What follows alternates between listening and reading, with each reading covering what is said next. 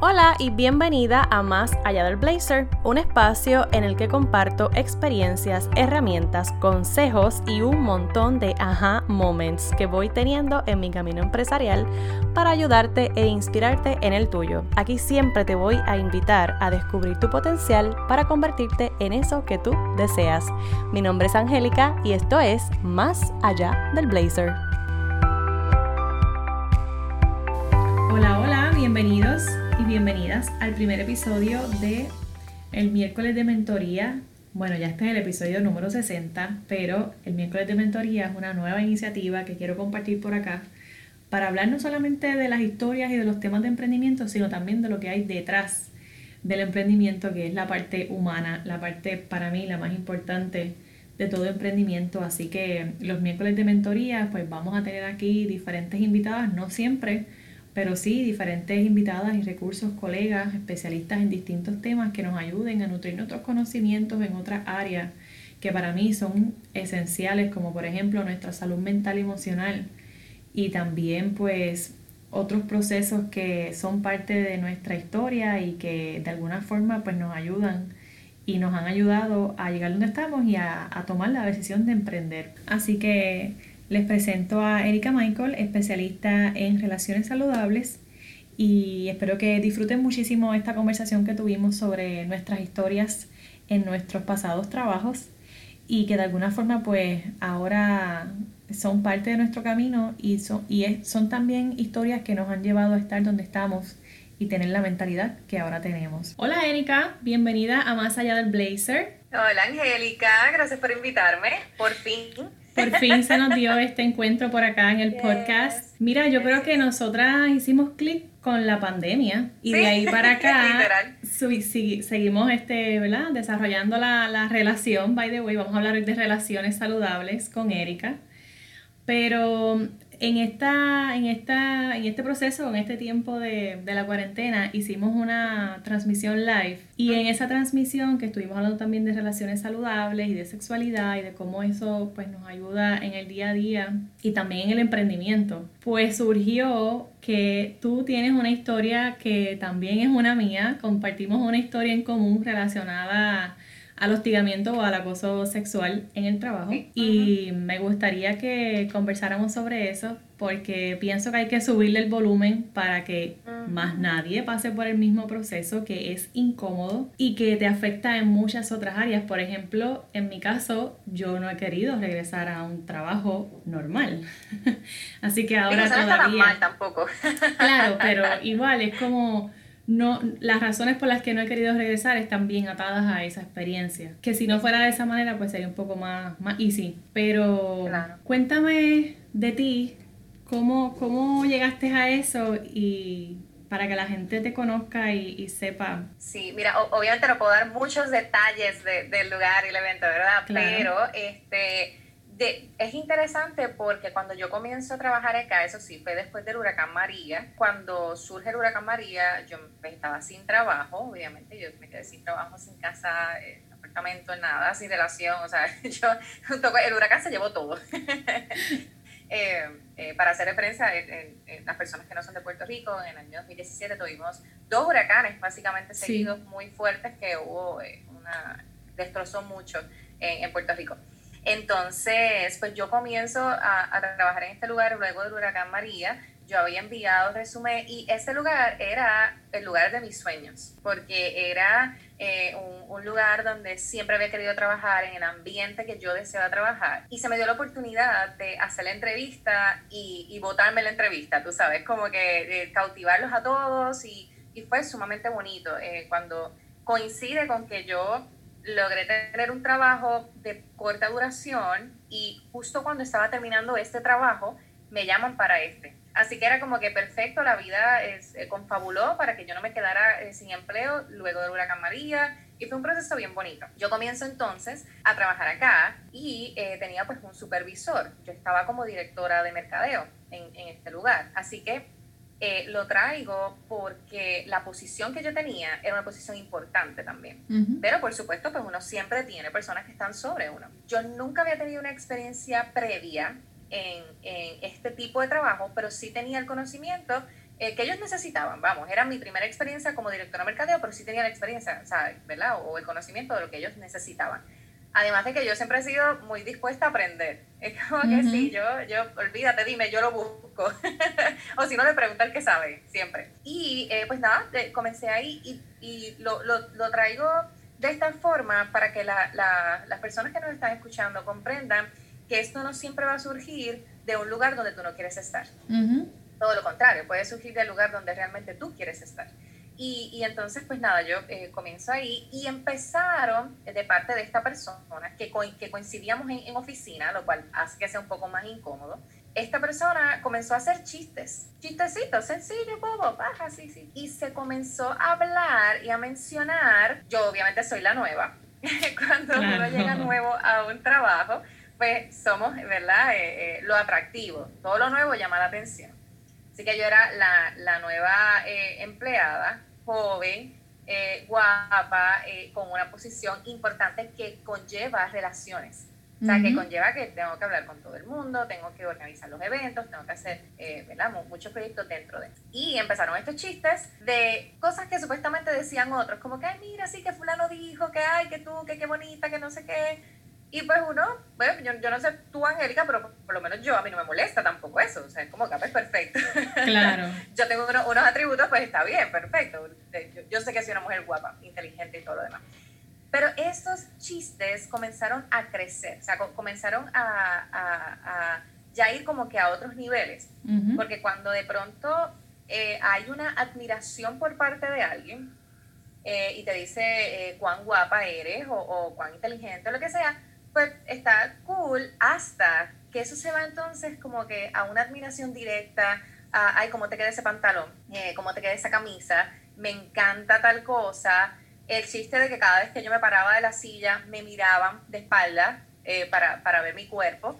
Eh, y era un chiste ya que se estaba tornando constante, que todo el mundo sabía que este supervisor, además de que lo hacía, lo decía, porque además también es como muy irresponsable, ¿no? Lo decía a los demás compañeros. Yo obviamente me empecé a incomodar. Pero fíjate, Angélica, que, que de seguro tu, tu, experiencia puede ser muy similar en esto. Y es que cuando uno está pasando eh, por hostigamiento eh, sexual o, laboral, que no es otra cosa que una invitación eh, con, con, un control, ¿no? O sea, tienes, tienes un poder, una persona que está por encima de ti en poder y ejerce un control para obtener un beneficio. Pero cuando, tú estás, cuando esto está comenzando, tú no te das cuenta, porque en mi caso, por ejemplo, yo decía, ay, pero es que a lo mejor es un chiste bobo, y yo estoy exagerando. Claro, lo mismo me, pasaba. Ajá, entonces de momento yo me siento mal porque me siento incómoda, y digo, pero es que no soy parte del grupo, entonces, o sea, no, no, no estoy fluyendo, quizás, yo decía, quizás es que yo tengo un prejuicio. Exacto. Quizás es que yo, quizás es que yo tengo un trauma o algo que no he resuelto, eh, y no sé, como que no, no, no fluyo. Pero esto continuó y los comentarios crecieron mucho más. Nivel eh, de, ah, eh, eh, te sientes, te intimidas porque estoy aquí cerca de ti o, o, cosas así. Este, y todo siguió, siguió, siguió hasta que pues, puedo recordar varios eventos, pero uno en particular, yo estaba bajo servicios profesionales que pues es, una, es un estilo de trabajo distinto al de empleado, el contrato es distinto, las responsabilidades son distintas, así que estaban considerando ya subirme a este nivel como empleada y recuerdo que una de las cosas que, que me dijo fue como que tenemos que escaparnos un día a la playa para verte en traje de baño antes de que te contraten como empleada. ¿Qué? y ya, e, ese fue uno de los pics que yo dije, mm, ok, esto no puede ser ya una broma. No. ¿Verdad? Yo, yo les respondí de manera fuerte, yo le había dejado saber que me sentí incómoda. Y, y para resumir o, o para, para, concretizar lo que estoy explicando, todo se inclinaba a yo soy tu defensor, a tú estás aquí porque yo te elegí, eh, yo te he defendido porque no todo el mundo te quiere aquí. Y entonces empezaba a crear eh, vínculos negativos con la gente. No, porque fulana dijo esto de ti, fulana dijo esto de ti. Inclusive. Y a desarrollar dependencia también. Ajá, sí, porque es parte del control. Inclusive en una ocasión también me dijo que una compañera eh, que, que, es bisexual, ¿verdad? Y uno muy, muy respetando todo, una, una muchacha que de hecho esa, esa, esa compañera conmigo sumamente respetuosa. Eh, él me, me, dijo directamente que ella había hecho un comentario de que ella quería hacer eh, un threesome y, y, unas cosas, y yo decía, Dios mío, ¿sabes? ¿Por qué esta persona está entrando a unos terrenos tan inapropiados? El punto es que él siempre está diciendo... Eh, como que ah, yo te defendí, yo te defendí, yo te defendí, cuando siguieron surgiendo eventos que ya yo dije, no, esto ya no es normal, y yo le pongo un alto, ahí todo cambia. Claro, porque ahí, es que entra lo, ahí es que entra la dificultad y el conflicto, porque cuando ya tú pones una pausa y esta otra persona se da cuenta, empieza y se pone peor. No sé si fue tu caso, pero se pone peor. Sí, porque cambia la versión. Porque antes era yo soy tu defensor, yo te estoy ayudando, tú estás aquí porque yo te elegí y toda esta cuestión de, de sexualizar mi trabajo. Eh, yo yo recuerdo que en una ocasión yo le dije, mira, yo no estoy aquí por ser bonita, yo estoy aquí porque yo tengo las capacidades para estar acá. Y quería entonces limitar mi trabajo a tú eres solamente la cara, tú eres solamente la nena bonita que vamos a tener acá, eh, pero yo soy el que va a hacer tal cosa, yo soy el que va a decir tal cosa. Hicimos una reunión de mi área de trabajo y me dijo, tú no vas a hablar. Y yo le dije, ¿cómo, cómo que yo no voy a hablar en esta reunión? Esta, esta reunión es del tema que yo lidero en esta, en esta compañía. Eh, al final terminé hablando yo porque realmente no sabía de, lo que era la reunión. Pero empezó a cambiar todo y comenzó a ser agresivo verbalmente conmigo. Y entonces de ahí ya, entonces pues yo empiezo a alejarme y, finalmente terminé eh, renunciando.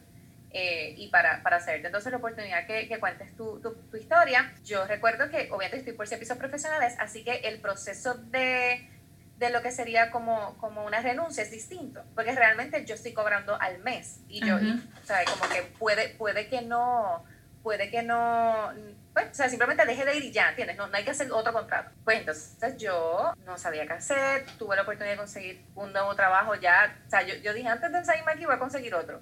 Pues entonces conseguí con unas amistades que es donde aún permanezco y yo decidí hacer una carta a ellos a la compañía con todos los detalles de lo que me había acontecido. Okay. Fue una carta liberadora para mí. Yo sabía que ellos no iban a, a, hacer las cosas porque es una compañía familiar, pero la respuesta de ellos, y la cito porque tengo evidencia de eso, siempre lo, lo menciono, la, la respuesta de ellos fue que ellos siempre me trataron con respeto conforme a mi profesionalismo. En otras palabras, nosotros te tratamos así porque tú, porque tú lo incitaste, porque tú lo permitiste o porque tu profesionalismo no está al nivel de que nosotros debamos respetarte. Y esa es la historia.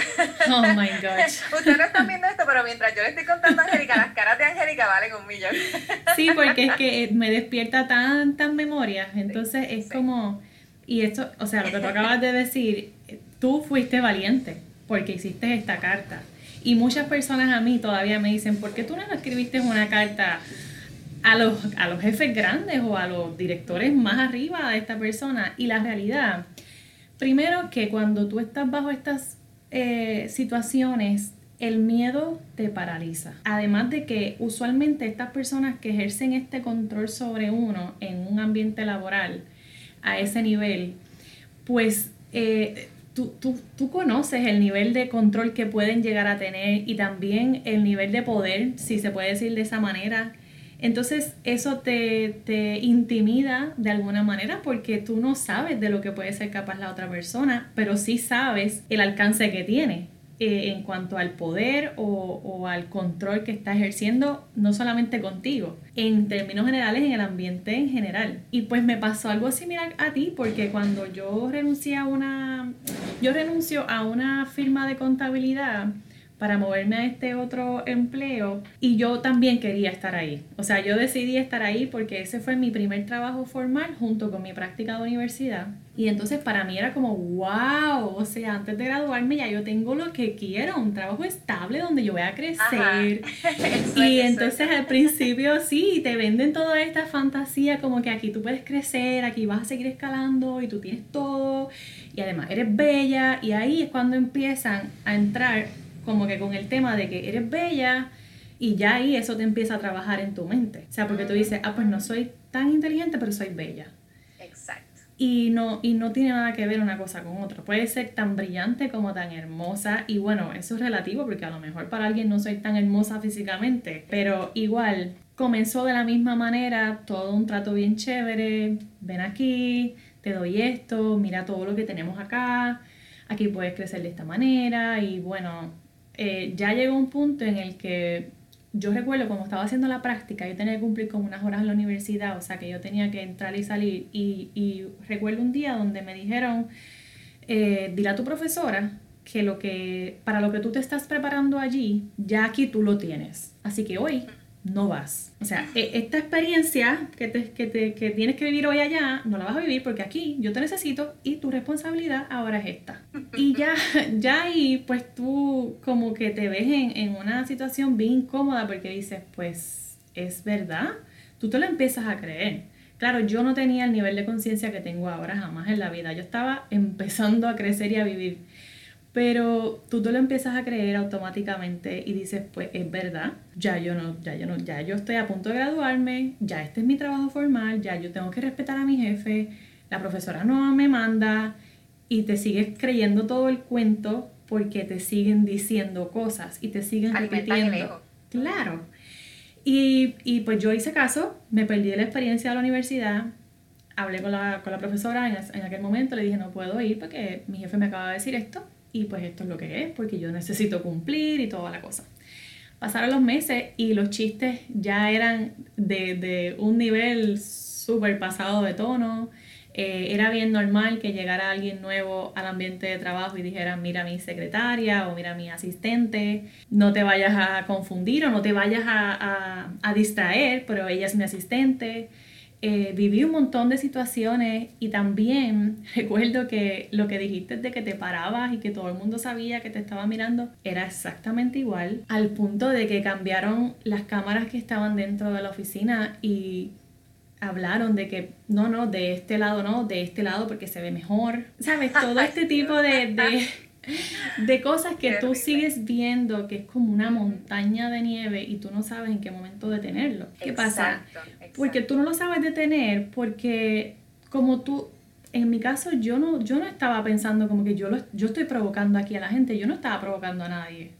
Yo no me vestía como me vestía para provocar a nadie. Yo no llegué allí con la intención de provocar a nadie. Tampoco me paraba a la impresora a sacar copias y provocar al, al que estaba allí sin embargo, recibí muchas veces como que, ay, te paraste a sacar copia y me desconcentraste. Y es súper incómodo eso porque tú no sabes qué decir, tú, no, tú te quedas como que, no puede ser que me acaba de decir esto.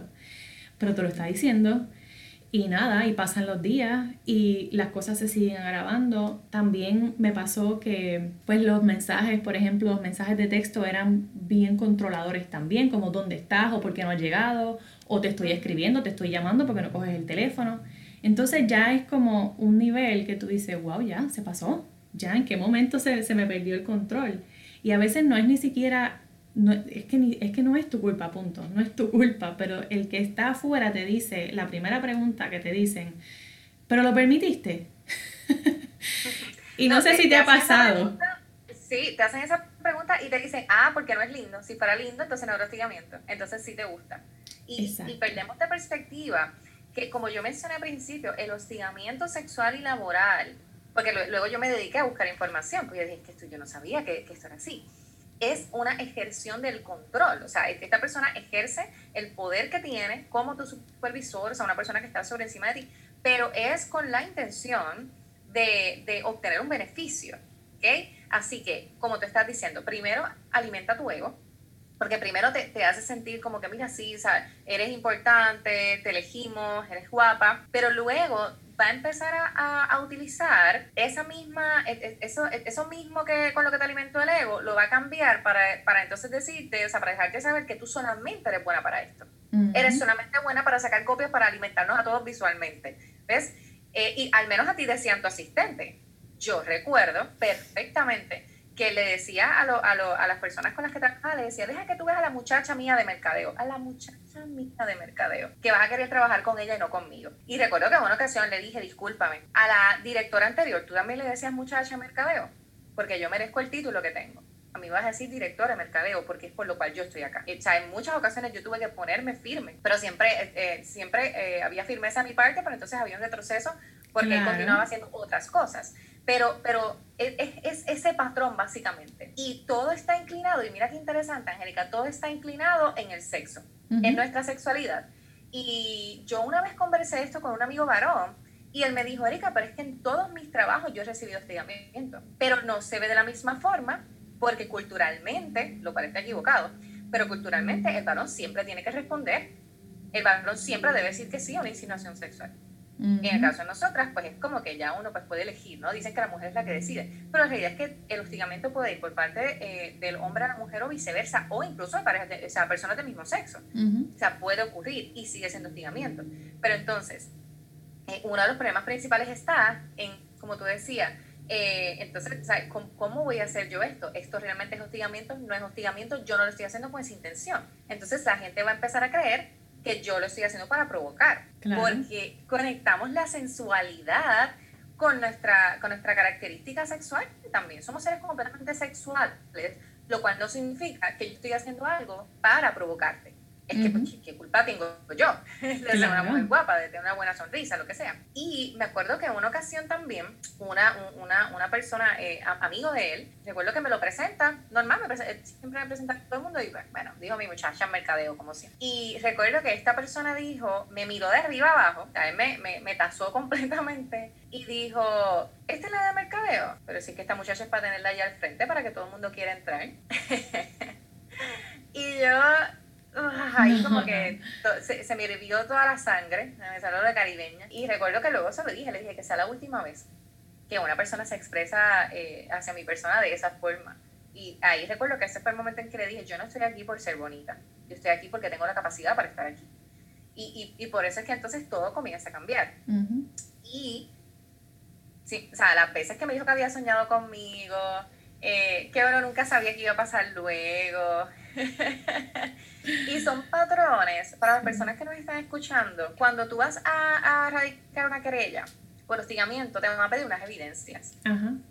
Es difícil tú tener evidencia de algo que te está diciendo alguien. Y que está pasando día a día. Claro, que en mi caso, pues yo realmente no hice una querella, primero por gran desconocimiento, y segundo, porque yo no tenía una evidencia, porque los mensajes de texto, eh, cuando él me quería decir cosas, no me escribía eso en el mensaje de texto, me lo decía de manera presencial brillante, porque ya, de hecho, él me había dicho que en el trabajo que él tenía anterior, él había estado con, con empleadas, así que, ya él estaba trayendo todo el, su background.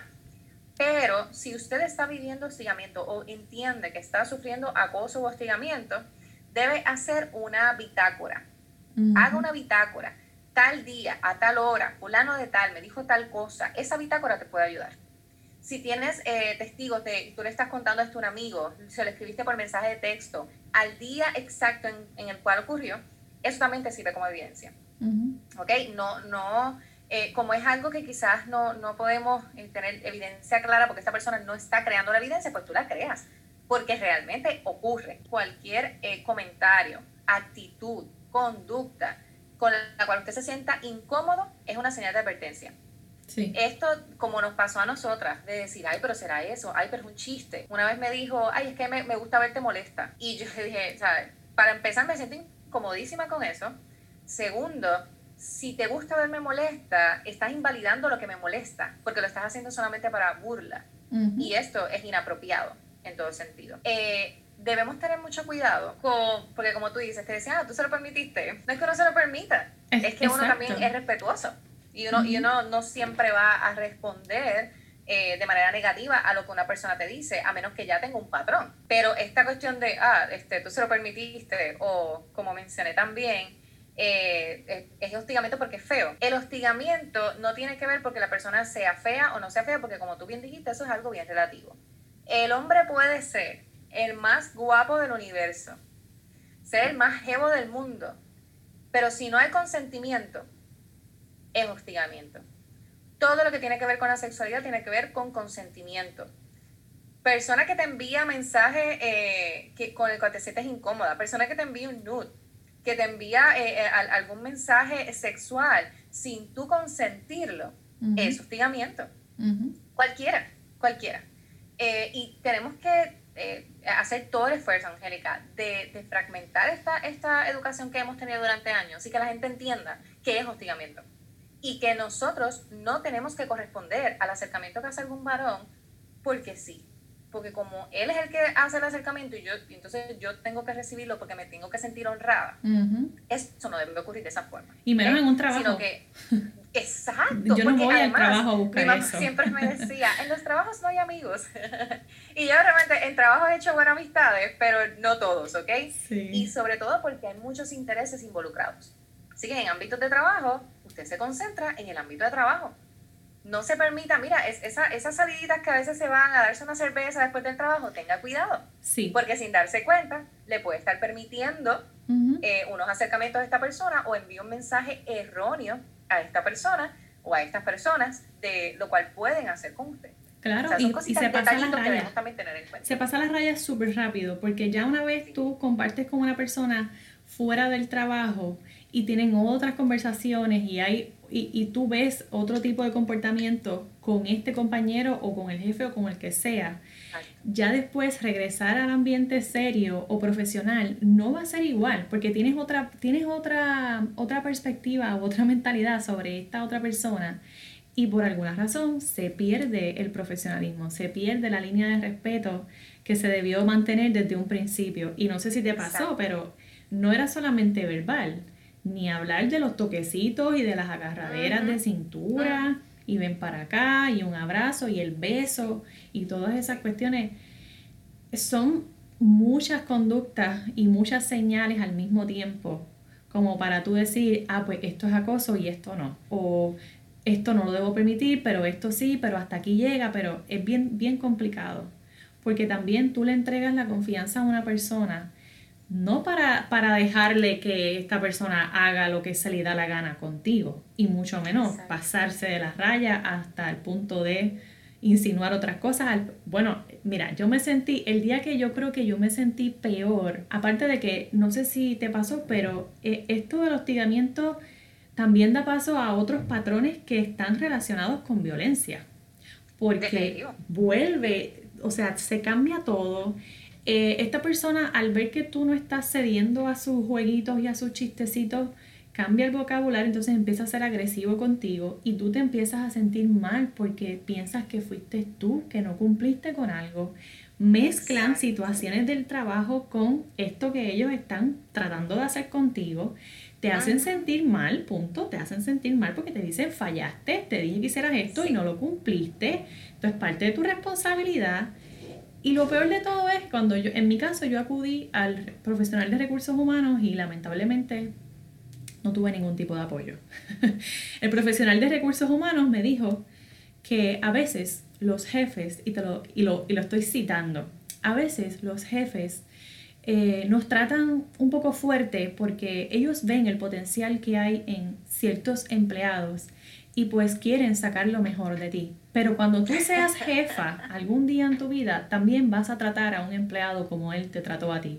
En realidad lo que te duele es de quién viene y no lo que eh, pasó en realidad. Y yo, ok, esta conversación no tiene sentido, aquí acaba de terminar. Realmente nunca me ayudó. Nunca tuve ese apoyo porque apoyaba todo lo que sabía que estaba mal. Hasta el punto de que yo eh, en una ocasión tuve una conversación con una compañera y me dijo, bueno, para fulano de tal, tú y, y Mengano tienen una relación en algún punto de, de fuera de aquí. Y yo, Ujú. ok, es momento de moverme. Porque imagínate, todo eso es lo que me lleva a mí a yo enfermarme mentalmente, físicamente te desgasta porque la tensión que tú sientes todo el día y todos los días y qué va a pasar ahora y qué me van a decir hoy. Y sobre todo cuando empiezas a poner el freno, que empiezas a poner límites porque te reconociste, te diste cuenta, identificaste ciertas cosas y ya tú, en vez de almorzar con este, estas personas, tú prefieres almorzar sola. Entonces, Claro. en vez de llegar a hablar con estas personas, tú prefieres llegar calladita, concentrarte en el trabajo y eso no les gusta. Porque les empieza a sentir incómodo y los hace Entonces eres le- y el ego. entonces eres social. Exactamente. Y entonces te tratan mal con toda la intención de que tú te sientas mal y de que seas tú la que te sientas culpable porque eres tú la que está mal y no ellos, que son los que te están tratando de oprimir y de, y de ofender y de pasarte por encima con el poder y el control que saben que tienen.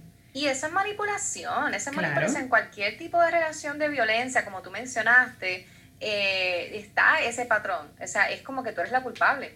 Te estoy haciendo esto porque tú te lo ganaste. Y lo peor de todo es que este, eh, o sea, te, te diga, el, la de recursos humanos, la persona de recursos humanos te diga como que, o sea, esto es así porque te tienen que tratar de esta manera. Mira, yo siempre he sido muy cuidadosa con este, cuando estamos eh, eh, haciendo un resumen y, y, estamos poniendo todas nuestras destrezas y todo lo que queremos hacer, a veces en el resumen o en la entrevista ponemos o decimos que trabajamos bajo presión.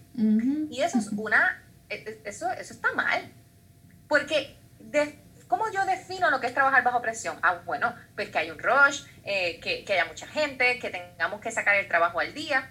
Eso, eso yo lo manejo perfectamente bien. Obviamente me va a dar ansiedad, me va a dar estrés, pero lo voy a hacer, lo voy a sacar, pues tengo la capacidad. Pero si tú te refieres a que trabajar bajo presión es que tengo que soportar las faltas de respeto de mi supervisor, pues entonces ahí no. ¿Sabes qué? En una entrevista te voy a decir, yo no trabajo bajo presión. Y si me, si me presionas, te voy a demandar. Y a mí me, eh, yo creo que una de las cosas que a mí me dolió más en este proceso, gracias a Dios, pues yo pude salir eh, y, tuve la oportunidad de conseguir un empleo al, al segundo de yo decidir irme de acá pero yo creo que una de las cosas que más me dolió fue que yo de pronto miré hacia atrás y me di cuenta que yo, de todos los empleos que había tenido, solamente dos habían, bueno, uno y el de ahora habían sido saludables. Todos los demás habían sido bajo un régimen de faltas de respeto por parte de mi supervisor. Eh, uno, una, una de ellas, recuerdo que me fui, en efecto, bajo sus gritos, su, su eh, hostigamiento laboral, o sea, como no, o sea, yo, y después al final fue como, yo no estoy satisfecha con tu trabajo, porque no le hice algo que quería que le hiciera, al momento en que se lo hiciera. Y en otro me acuerdo que nos decía Angélica, literalmente, si yo le grito a mi mujer, que le grito a ustedes no es nada. ¿Cómo? Así tal cual. O sea, personas que te ejercen una presión y lo que te hacen sentir y pensar es lo que te, lo que te dijo la persona de recursos humanos. Claro. Es que yo lo hago por tu bien es un, es un patrón de violencia y esta persona de verdad le gritaba a su esposa. De verdad, su esposa era, era parte del trabajo, o sea, ambos eran eh, los líderes. Y era horrible. Entonces, es una realidad. Si este hombre no respeta a su mujer, de seguro no respeta ni a su madre y no lo va a respetar a nosotras. Así que tú tienes que empezar a ejercer eso. Y yo creo que mirar hacia atrás y darme cuenta que había permanecido durante mucho tiempo un patrón de violencia en diferentes empleos, y decía algo no está bien. Entonces, de pronto me empecé a cuestionar si realmente yo nací para ser empleada o nací para ser eh, líder, ¿verdad? Y jefa y, crear mi propio negocio. Lo cual también entiendo que tiene mucha validez porque realmente sé que tengo esa capacidad. Pero también veo una oportunidad gigante para educar. Porque eso le pasa a un montón de gente. Y en mi caso, cuando yo me fui, eh, como, ya, ya te conté, eh, obviamente yo le puse las pautas, le dije, estoy incómoda con esto, esto no me gusta, ya para. Eh, entonces todo empezó a cambiar. Esta persona viajó fuera del país a un lugar donde la, la, cantidad de horas de diferencia era muy amplia. Así que a la hora que yo estaba trabajando de día ya era de noche. Y recuerdo que mientras yo estaba trabajando me llamó una vez a mi teléfono, no el teléfono de la tienda, eh, me llama a mi teléfono y yo me pues contesté porque entiendo que es cosa de trabajo. Y me llamó para ver si yo lo extrañaba. Perdón. ya, me dice, ah, me extrañas. Y yo le dije, no, realmente no. Eh, y entonces ahí luego me pregunta algo del trabajo, pero es, esa introducción no me gustó. Pasa una semana, yo tenía mucho trabajo porque yo estaba haciendo su trabajo más el mío, más atendiendo los eventos que se realizaban en el lugar, todo eso en esa semana yo solita. Que ah, bueno, es que no puedo hacerlo, pero es que la cantidad de horas que te están dando y que te están pagando, yo no voy a hacer horas de más. Y mucho menos si o sea, yo, yo, creo que tú das una milla extra cuando tú estás en un lugar donde tú te sientes plena, donde sientes que te están respetando y honrando tu trabajo. Y esta persona me vuelve a llamar, pero me llama esta vez a la tienda porque yo no le contesté el teléfono, porque yo estoy trabajando. Y como ya la otra vez me llamó con este relajito de que si le extrañaba, pues yo no le contesté. Me llama, o sea, me, me pasan la llamada y me dice, ah, ¿estás bien? Y yo, sí, tú. Ah, aquí dando unas copitas. Lo primero, inapropiado y poco profesional. Me dice, me estoy dando unas copitas. ¿ok? Que no tiene nada que ver con el trabajo. no, exacto. Pero luego me empezó a gritar y a pelear, Angélica, por algo que había ocurrido con una red social que no se había hecho el trabajo como él esperaba, cosa que definitivamente tampoco conocía porque quien sabía manejar el trabajo era yo, no él. Pero él encontró bajo su estado de haber bebido varias copitas, que si está bebiendo copita, usted sabe que, que va a ver cuántas fueron y uno está bastante fresh, ¿verdad? Está en un estatus no muy apropiado para llamar a tu trabajo. Eh, y entonces, em, él dio como que esa oportunidad para pelearme. Oye, esta persona me gritó tanto, Angélica, tanto, que yo terminé llorando. yo colgué el teléfono y llamé a recursos humanos, que pues es familia, así que ahí tengo todas las de perder. Y le dije, así llorando, dije, fulano me llamó, me dijo esto y esto y esto y esto, yo no le voy a volver a permitir una falta de respeto como esta, porque bastante falta de respeto ya le he aguantado durante el tiempo que estoy trabajando acá. Ella me dijo, voy a hablar con él. Pero él es así. Voy a hablar con él, pero, pero él, es así. Y esto, eh, después cuando esta persona vuelve, todo cambió. El ambiente era muy malo, eh, era muy cargado porque está esa fricción. Yo estaba en casa de mi mamá en ese momento, eh, pues porque después del huracán pues yo me había quedado sin casa y todo, pues estaba con ella. Y recuerdo que estoy sentada en la sala con mi mamá y él me llama también por otra cosa que yo había estado durante todo el tiempo que estuve trabajando diciéndoles recuerda que tal fecha tenemos tal cosa, necesito tal cosa, tal cosa, tal cosa. Nadie entregó nada, nadie dijo nada y de quién era la culpa, de la flaca bonita, que como ya no satisfajo las necesidades que él quería o ya perdió las expectativas de satisfacerlas, pues entonces ahora Erika es la mala. Y esta persona volvió a llamar gritando, o sea, es como, tan inapropiado. Sí, porque ya una vez lo hacen. Yo, no me atrevería a hacer eso. Si lo hacen una vez, ya tú sabes que lo van a seguir haciendo en cualquier momento, que fue lo que me pasó a mí también. Claro, claro. Yo también tuve un show bien, bien fuerte. Sí, porque de momento dices, Dios mío, pero yo, es como tú dices, uno duda de su trabajo. Pues me pero se lo hice mal. Y me acuerdo que, que colgué y empecé a llorar de nuevo y mi madre me acuerdo que me dijo, esto que yo estoy viendo ahora, yo no lo puedo volver a ver. La persona no puede volver a faltarte respeto. Entonces, tú sabes, ya ahí mamá entra en acción. yo soy un adulto responsable, pero las mamás siempre están ahí para, para cuidarla. Eh, y, y, yo, ahí fue que yo empecé a mover, mira, si me voy a ir, voy a hacer tal cosa, y yo, yo renuncié al día siguiente, de eso fue que me fui. Y, y es, es bien doloroso, yo, eh, como te digo, mirar para atrás y darme cuenta que había estado un régimen de, de control y de, y de, manipulación y de falta de respeto de, mi, de mis directores, primero porque digo, uno vuelve y piensa que es culpa de uno, porque lo permití. Pero es que realmente el ambiente laboral en muchas ocasiones es así. Yo entiendo que hay mucha tensión, yo entiendo que hay una, una expectativa, pero la realidad es que ese tipo de conducta es el reflejo de dos cosas principales en una empresa. Primero, que la persona que está liderando no es una buena persona, punto. Tú puedes ser administrador, tú puedes ser economista, tú puedes ser, tú puedes haber estudiado la madre de los tomates, pero si usted no es una buena persona, usted no es una persona íntegra, pues no va a funcionar bien. Eso primero. Y segundo, del pobre manejo de una estructura correcta en una compañía. Definitivo. Si usted tiene una buena estructura, si usted tiene eh, un buen manual, eh, un, plan de trabajo que lo, que lo dirija, estas cosas no ocurren o, o, o, tenían menor posibilidad de ocurrir porque todo está claro. Claro. ¿Entiendes? Pero cuando está todo ese poder, está tan centrado, en mi caso, que eran toda una familia, pues entonces es distinto. ¿Ves? Porque todo el poder se concentra ahí y todos los demás pues somos sus súbditos. y, y es triste el hecho de pensar que uno dice como que, ajá, ¿y ahora qué hacemos? ¿Sabes? Como que no puedo dejar de trabajar. Exacto, y cuando, fue, y cuando lo que me pasaba a mí. de esa manera, pues como que, ajá, y soy una persona pobre, tengo que trabajar. Oye, yo estuve casi tres años, casi tres años completitos en esa, en esa situación, aunque vamos, no, no comenzó así porque todo comienza pichi sangre como cualquier otra relación. Si comenzara así, tú se dado cuenta. Exactamente, como cualquier otra relación, todo empezó súper bien, te hago un favor, te sirvo, no hay problema, te aumento el sueldo, eres excelente. Exacto. Qué bello, nos tienes este espacio bello, eres tú quien le da vida a esto, pero después también eres tú la que hace un show, también eres tú la que, mira, que te sentaste ahí, nos desconcentras, o mira que tú que tú, que tú, que tú, que tú, y ya llega un punto en que se empieza a lacerar tu autoestima, porque tú dices, wow, el problema soy yo. Al punto de que cuando yo, por ejemplo, y era tan personal la situación, que si yo eh, demostraba o, o, mencionaba en algún momento que tenía dolor de menstruación, me decían, no le hables a ella hoy que está hormonal. Entonces, todo este tipo de comentarios son tan pesados que tú no sabes de qué manera manejarlo, porque tú dices, de verdad, o sea, de verdad tengo que decir cuándo estoy en menstruación y cuándo no me tienen que hablar y por qué y toda la explicación. Y después dicen que no hay machismo. Y no hay machismo, o sea, es como que, wow. Sí.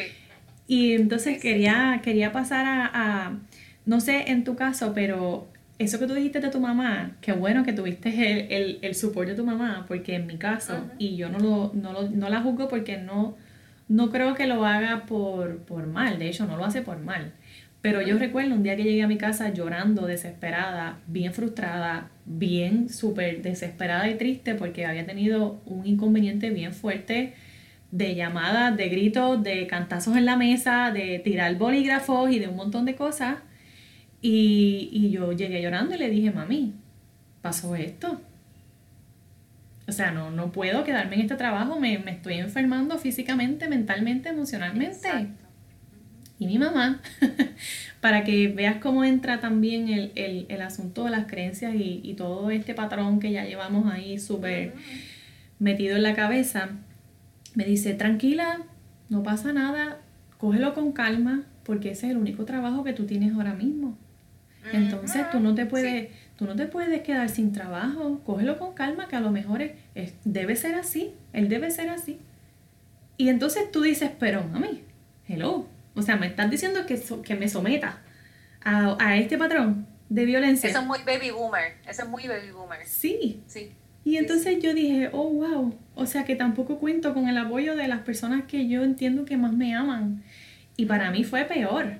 ya después de ahí yo dije, ok, no voy a volver a encontrar trabajo, aparte de que em, el, el diálogo que me repetían allí era ese, aquí es que está todo, afuera no hay nada, afuera no hay oportunidades, aquí es que ustedes pueden crecer, no sean bobos, etcétera, etcétera, etcétera. Y entonces ya tú dices, ok, pues pues sí, definitivamente que aquí es, aquí es donde me voy a quedar, me voy a tener que chupar el maltrato, me voy a tener que chupar el acoso y todo lo que venga porque no hay más nada y bueno, eh, después de María también, es, toda la situación era como, wow, ahora sí que no va a haber trabajo.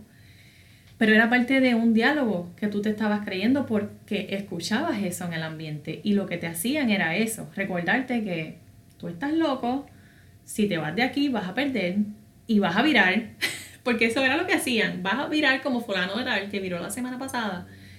Y entonces te creaban este miedo y esta dependencia tan fuerte de lo que allí tenías que tú decías, bueno, pues está bien, pues soporto esto, porque no hay más nada. Es violencia también. Y, y pues nada, quería, yo quería conversarlo contigo porque Quizás hay más personas que han pasado por lo mismo, quizás hay más personas pasando por lo mismo literalmente y no lo, no lo no se atreven a hablarlo, no lo pueden hablar o no quieren por las razones que sean. Yo las respeto porque yo tuve mucho miedo por mucho tiempo. Ahora esto para mí es un logro. Eh, y, eh, confusión, porque a mí lo que me pasaba mucho era, pero si era cierto? ¿No será que estoy haciendo un show? ¿No estoy exagerando? pero yo lo compartía mucho con mis amigos eh, cercanos y estas personas me decían, no, Erika, o sea, no. pues yo decía, déjame ver la perspectiva que tiene esta otra persona, que es más liberal. Yo pensaba, este, este, que es así que un charlatán. y a medida que, que, iba, que iba conversando eso, por eso también siempre recomiendo tener un núcleo de amistades saludables. Sí. Estas personas que, que te cuidan, que te ponen los pies sobre la tierra. Eh, mi círculo de amistades es bien pequeño, pero bien valioso. Muy, muy, muy valioso. Eso es bien importante. Y, y eso, y eso eh, este tipo de situaciones te pueden lacerar tanto, como tú mencionabas, tu autoestima. Eh, y tu autoestima eh, desde la perspectiva de la visión, como te ves tú, pero también en aspectos laborales, que tú dejes de creer las capacidades que tienes eh, en, el ámbito laboral. Y, creo, por eso te mencionaba ahorita, que eso es bien de baby boomers, porque realmente esta generación pues era muy dada a entregar el trabajo porque también había una expectativa distinta, era, era todo diferente, una época diferente. Ahora mismo hay, mucho emprendimiento, mucho emprendimiento en algunas áreas porque tenemos la capacidad de emprender y en otras porque no queremos someternos a, jefes. Y también debe ser, ¿verdad? Debemos tener un poco de cuidado porque no todo el que emprende es porque tiene la capacidad, a veces que simplemente tiene problemas con la autoridad y lo quiere disimular. Eh, y, yo nunca he tenido ese problema con la autoridad en el sentido de que si tú me respetas, eh, yo te voy a honrar. Este, si tú eres un buen líder, yo te voy a seguir, porque es que yo no me las sé todas y yo quiero aprender. Claro. Eh, y, y, a las personas que nos están escuchando, yo, o sea, les diría, atrévanse, eh, creen su círculo de, de, apoyo, eh, si no, aquí estamos nosotras para hacer su círculo de apoyo, porque créame, a veces es, es difícil encontrar personas con quien hablar de esto y que no te digan como te dijeron a ti, ah, tú lo permitiste, ah, te lo buscaste, ah, claro, porque como no, no, es lindo, pues entonces no, sí es hostigamiento. Eh, pero que lo hablen, como les mencioné, que lleven una bitácora en cualquier ámbito, ya sea en el, en el trabajo, ya sea en una iglesia, ya sea en, en, en la familia, en una comunidad, donde sea. En el momento, yo siempre digo que el primer acercamiento es válido, porque uno no sabe, uno tantea. Claro. El primer acercamiento es válido. Desde el mismo momento en que yo te digo que no, ya eso es hostigamiento.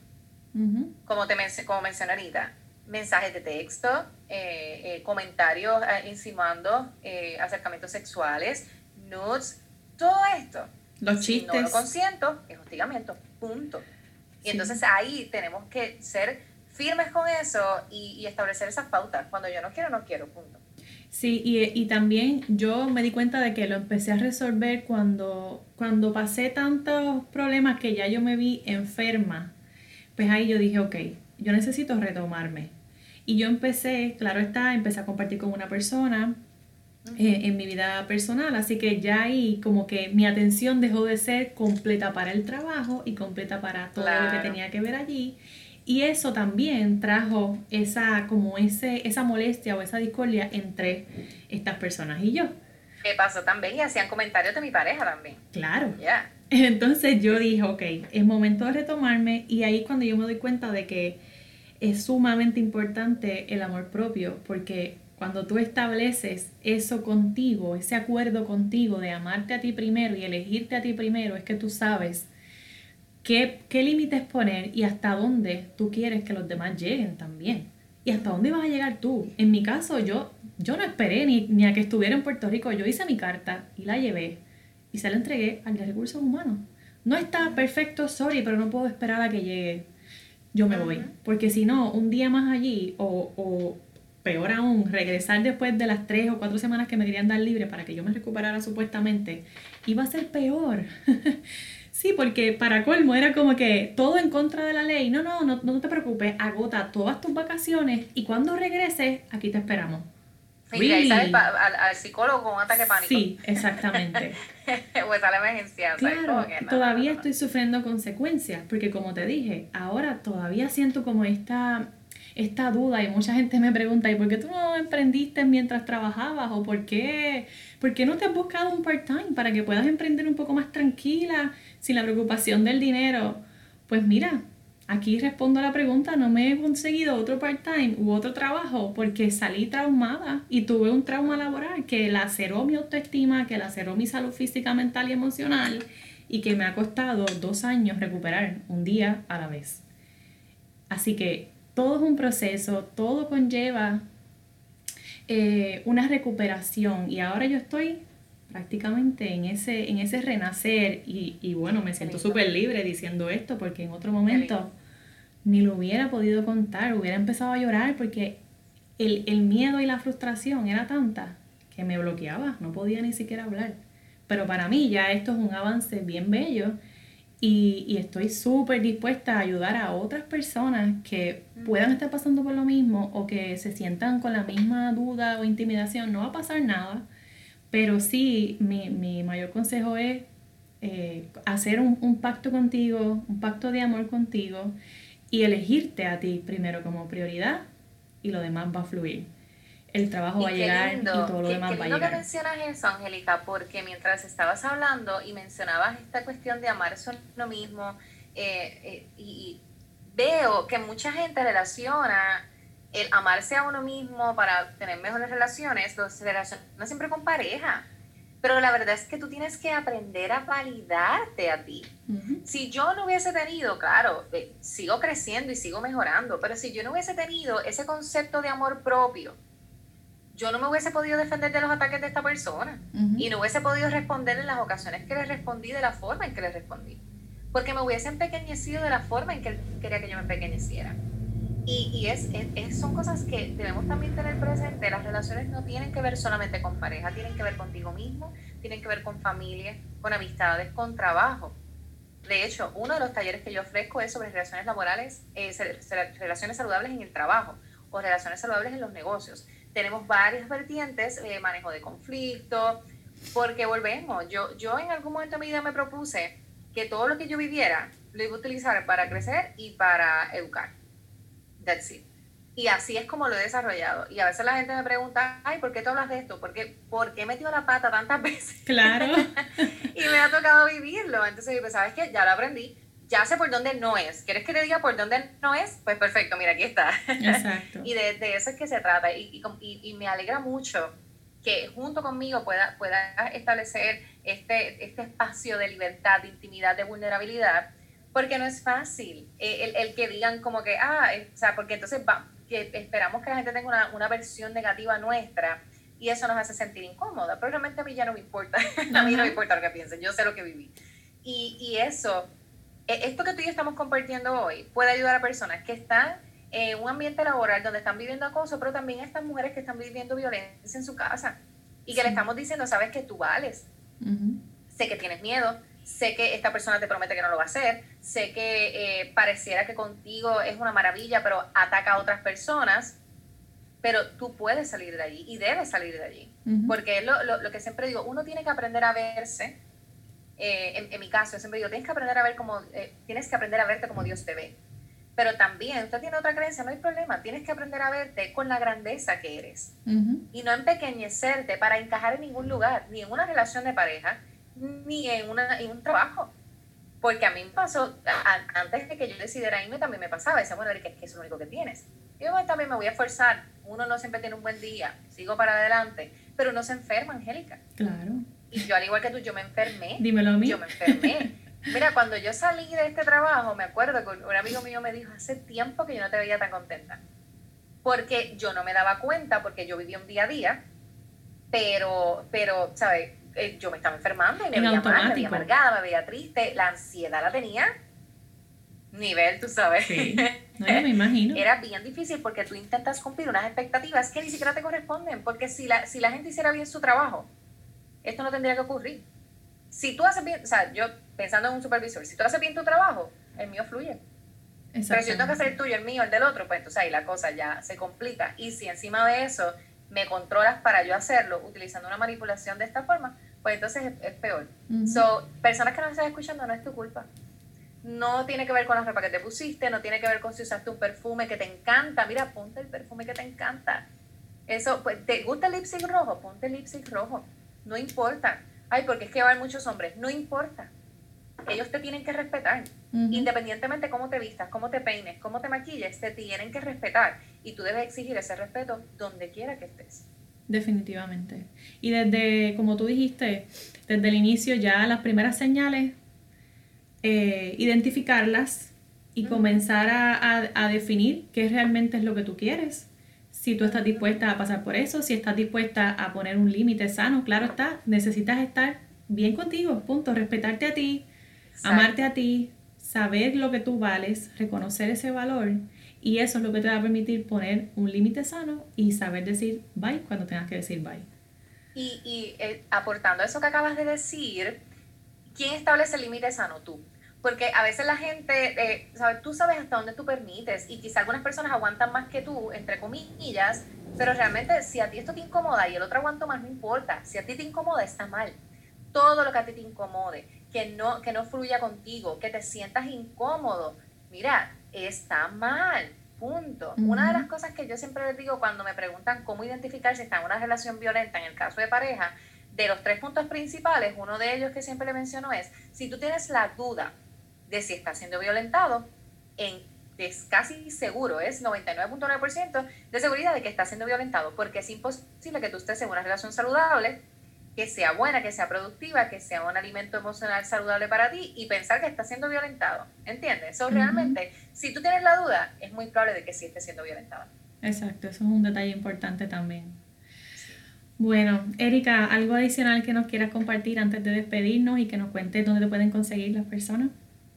Sí, eh, pues mira, obviamente estamos, para el tiempo que estamos grabando esto, estamos todavía en cuarentena, todavía no estamos saliendo a la libre comunidad del todo, pero sí eh, recordarles que ofrecemos talleres, ofrecemos mentorías, empresas que quieran talleres a través de las diferentes plataformas que se hace de modo grupal, se puede trabajar, hay espacio para todo, nos seguimos reinventando, pero mi enfoque principal es poder seguir educando sobre esto. Ya les mencioné, personas que estén viviendo una experiencia como esta, cuentas con nosotros, nos puedes preguntar, eh, si quieres sentirte en confianza, lo puedes hacer para, para poder trabajar esto.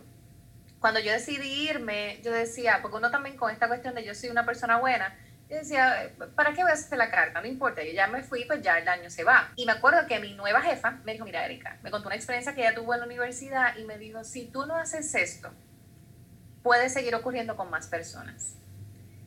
Y e incluso a través de las redes sociales, porque uno conoce al otro y al otro y al otro, y de momento este es amigo del otro, me di cuenta que una mejor amiga de una amiga mía había empezado a trabajar ahí. ¿Y que yo hice?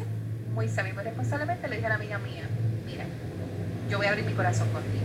Y le conté lo que me ocurrió y le dije, la realidad es que si tú amas a esta persona, debes decirle que consigo otro trabajo. Y en efecto, esta persona se fue y en efecto cuando ella lo habló con, e, con ella, ella le estaba pasando también el hostigamiento. Wow. So, eh, lo, lo, traigo para que vean que es un efecto en cadena. Si no lo haces por ti, porque dices, mira, ya me fui, no me afecta, hazlo por las demás. Vamos a seguirnos cuidando. Y esa es la razón por la que yo sigo educando y es la razón por la, por la, por la que me expongo de esta manera y comparto con Erika y con todas ustedes las, las vivencias que, que he tenido. Eh, ofrecemos talleres, ofrecemos mentoría. Si entran a mi Instagram, soy Erika Michael.